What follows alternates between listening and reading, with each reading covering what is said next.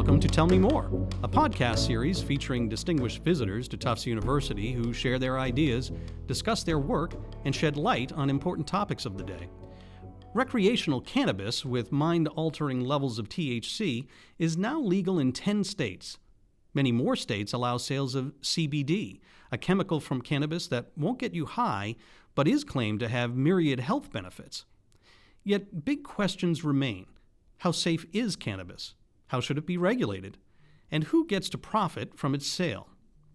Plant chemist John de la Parra and attorney Ernest Anemone delve into those questions as part of the cannabis debate, a course they've taught at the Experimental College at Tufts.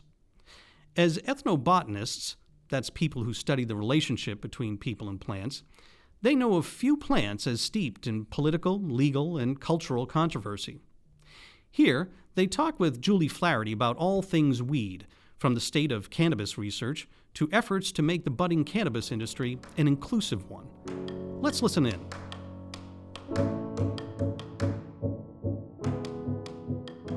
People are using cannabis and its derivatives as treatments for, for dozens of different health problems right now, uh, from skin conditions to cancer to anxiety to Alzheimer's disease. How much research has there been, and how conclusive is it at this point that uh, CBD and THC can, can help with these problems? There has not been a lot of clinical research involving humans. Uh, a lot of it has been mammalian research, uh, usually mice, which is very promising. Um, but we're still not at the point right now where a doctor would be able to recommend something as uh, being effective for a lot of conditions, like Alzheimer's, for example. I was just speaking to a neurologist yesterday who works with Alzheimer's patients. And I asked him what his opinion of marijuana was as a therapeutic drug. And he said, We're at the point right now where if a patient is using it, I won't tell them to stop, but I also wouldn't recommend that they start using it if they're not. And I thought that was a good encapsulation of where we're at right now. Yeah, so so it varies really, um, but there hasn't been ability to study these things in the way that we would normally study any other drug. That's probably the biggest issue. And why hasn't there been? For the most part, it's because of federal prohibition. Um, so the funding mechanisms in the U.S. for any kind of drug run through federal funding. So um, in order to get anything approved, you have to go through a very set kind of format where you test things in a very particular way. And if you can't get the actual thing that you're testing, so if you can't get cannabis, how do you ever test it? So for a long time, the only place you could ever get cannabis is from the University of Mississippi. Mm-hmm. Um, they grow cannabis for research. Um, but it's very hard to get, and these studies are not funded. So we lag behind by at least 50, maybe more years in research on cannabis just because it hasn't been able to be studied. Oh, wow. Countries like Canada and Israel uh, have the jump on us in terms of uh, research. So I think we're going to start seeing a lot of really uh, interesting results um, in the coming years. Mm-hmm.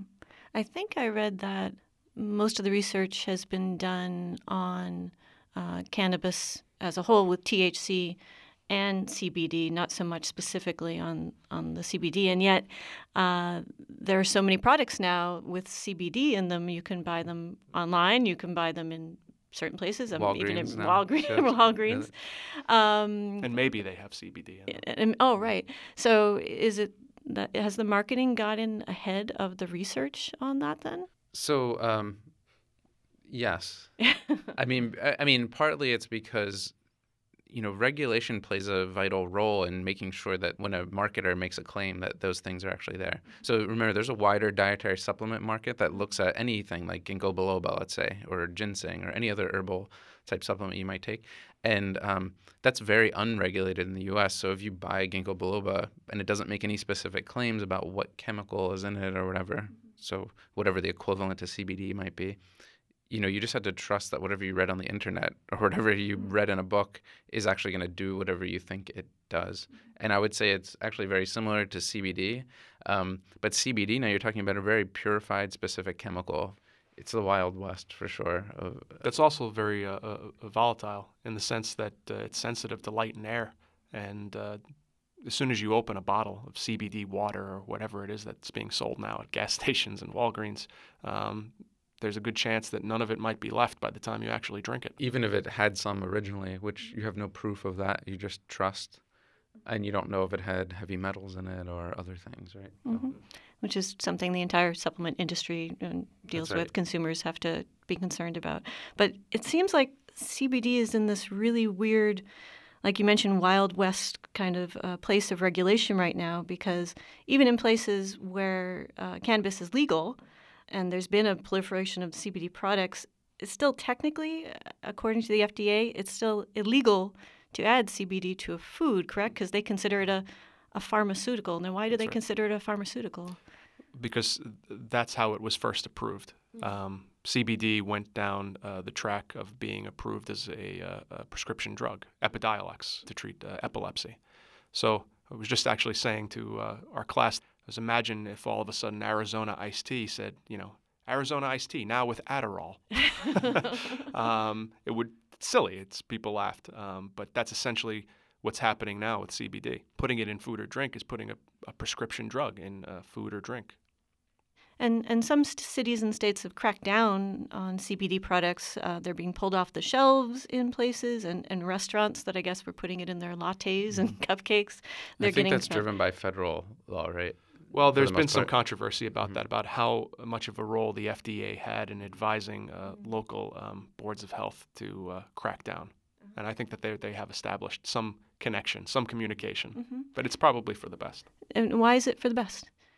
Because I think consumers deserve to know what they're getting and deserve to know what they're buying, and uh, that involves testing these products for uh, adulterants, um, heavy metals, uh, pesticides. Yeah, I mean, think about it- w- we're not talking about a plant that someone grew, right? That's very different, right? If, if I were to gr- cultivate my own cannabis plants and then I know what I put into it and I know what I get out.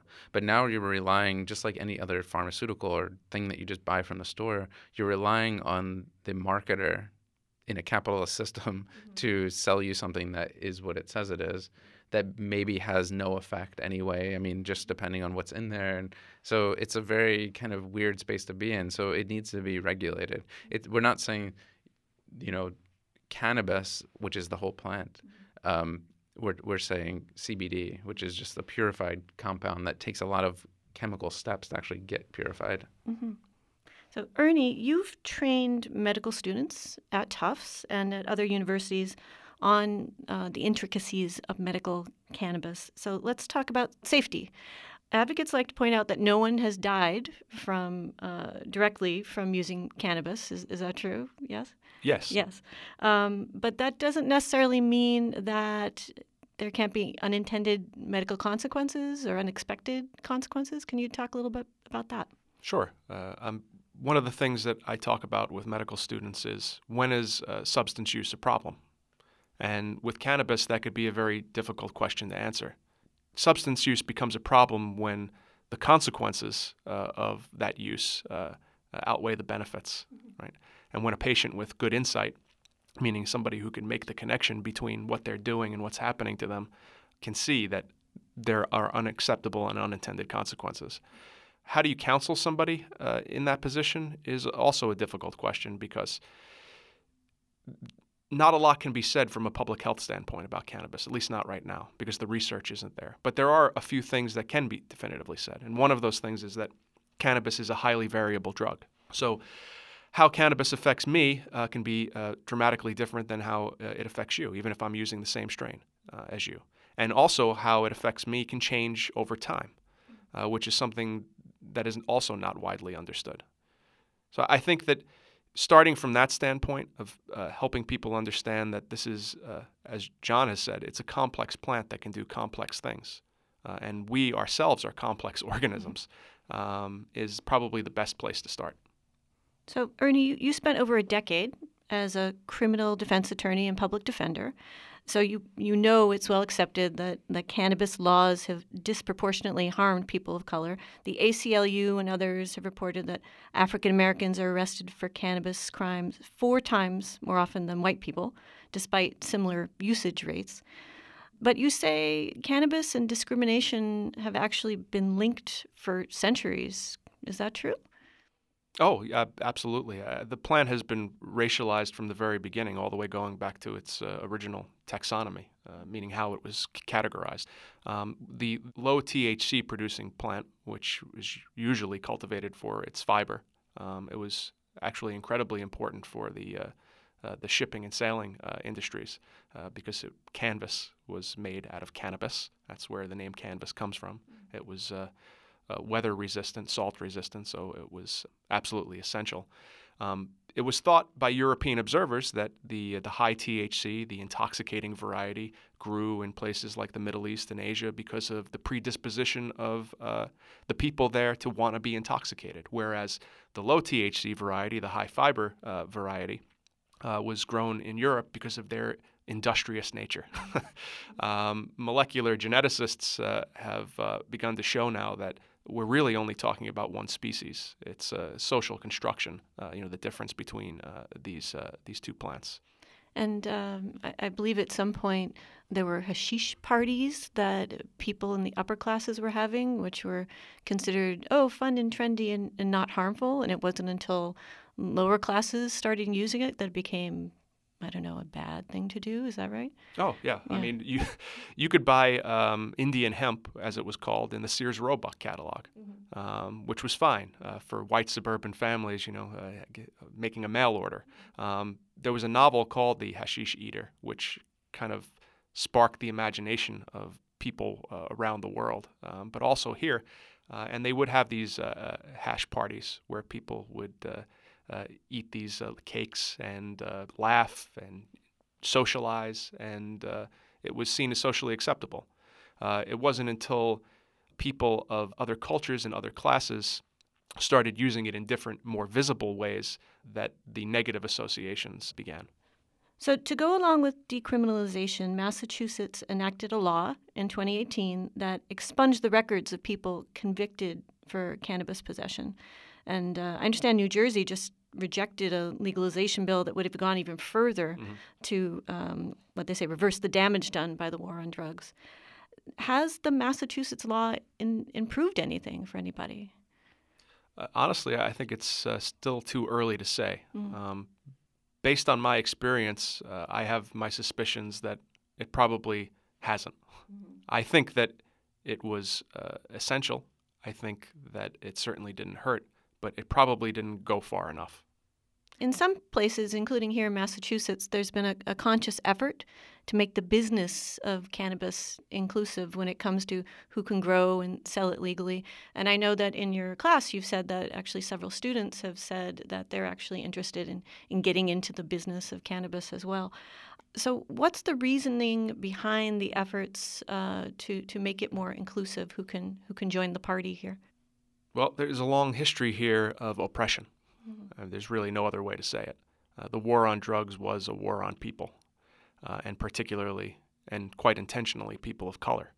And the fact that now we can use cannabis as an important therapeutic drug is uh, a testament to the sacrifices that people of color made to preserve it as such. Um, I think that our inclusion policies are forgetting that capital is very important in a capitalist society. Mm. um, and I think that's where we're coming up short. Is uh, we can talk a very good game about wanting to be inclusive, but we actually have to back that up with the resources that it takes to include people. So let's talk specifically about how these efforts, um, what they what they look like, and who they're trying to include, and how they're doing it. Well, our social equity program in Massachusetts like social equity programs elsewhere, um, is trying to look at communities that have been uh, impacted by the war on drugs. Mm-hmm. Not only the individuals, but the, uh, the communities as well. There is a sense, uh, uh an affirmative action when it comes to licensing. Um, Somerville uh, has uh, agreed on probably one of the best and most inclusive social equity programs in terms of you know there needing to be one-to-one licenses. Um, there one, are a one lot to, one to one meaning that sorry meaning that uh, a minority uh, owned business um, w- would need to be uh, included one to one with uh, a non minority owned okay. business mm-hmm. so i think that there are, are also other strategies that can be uh, can be used, uh, just in terms of bringing in the right stakeholders and asking first and foremost from the community what they need the most, as opposed to um, just sitting on Beacon Hill, so to speak, contemplating what it might be. And um, you mentioned capital, and I believe what you might be talking about there is just getting the funding to start a business is not as easy as you might think in this realm because um, banks still consider funding cannabis businesses an illegal activity in some regard. So, what's going on with those laws? Well, banks right now are able to do some business with uh, the cannabis industry, but they have to uh, report on it as if uh, it's uh, racketeering. Uh, essentially, they do. They have to file a report with the federal government, um, a very detailed report that they suspect that you know the client is involved in uh, illegal activity which puts everybody in a very tenuous position. There are bills right now making their way to the House floor that are going to correct that problem. But as of right now, yeah, it's, it's very difficult for somebody looking to get into the industry to get a line of credit, which means that venture capital uh, is really controlling the game right now. Mm-hmm. So wealthy people who are perhaps involved in the business already or, or, have money from other sources or could corner the market before others can get in there. Yeah, correct. And they, they already have, even here in Massachusetts, which has some of, uh, I think, the strictest policies regarding license limits. People have already begun flouting those license limits and publicly bragging about them. Uh, there was just an article in the Globe, too, about some of our uh, uh, uh business uh, people here who there's a limit of three dispensaries, but through shell corporations, essentially, um, they've been able to open up more.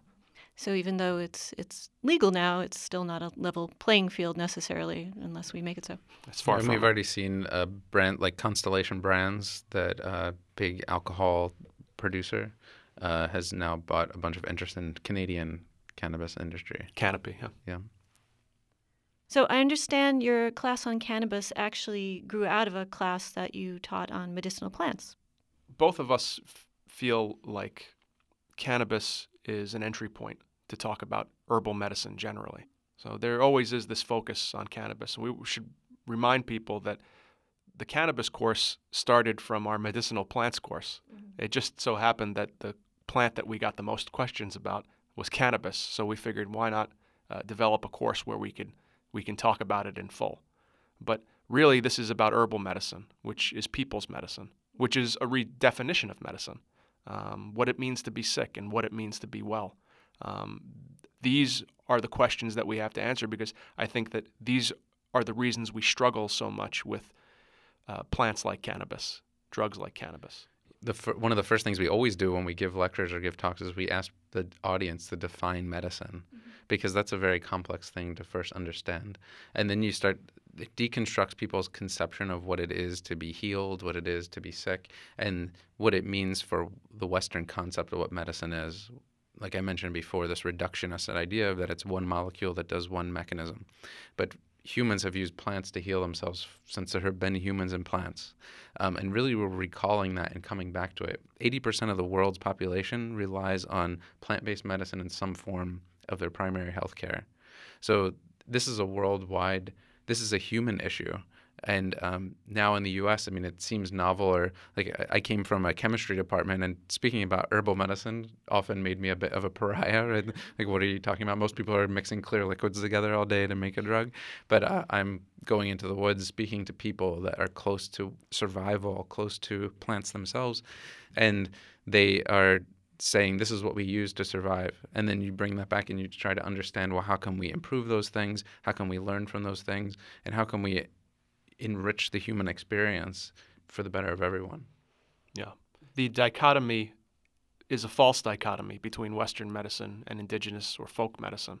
Um, both uh, of these methods can and should communicate with one another. And cannabis is just it's really great as an example of this because there's so many issues that are bound into cannabis from the racialization and the war on drugs to the scientific aspects. All these things can play roles in any indigenous medicine and any plant based medicine. So we see it as kind of the tip of the arrow to speak about all types of medicinal plants, improve healthcare everywhere. Well, uh, John de la Parra and Ernest Anemone, thank you very much for talking with us today.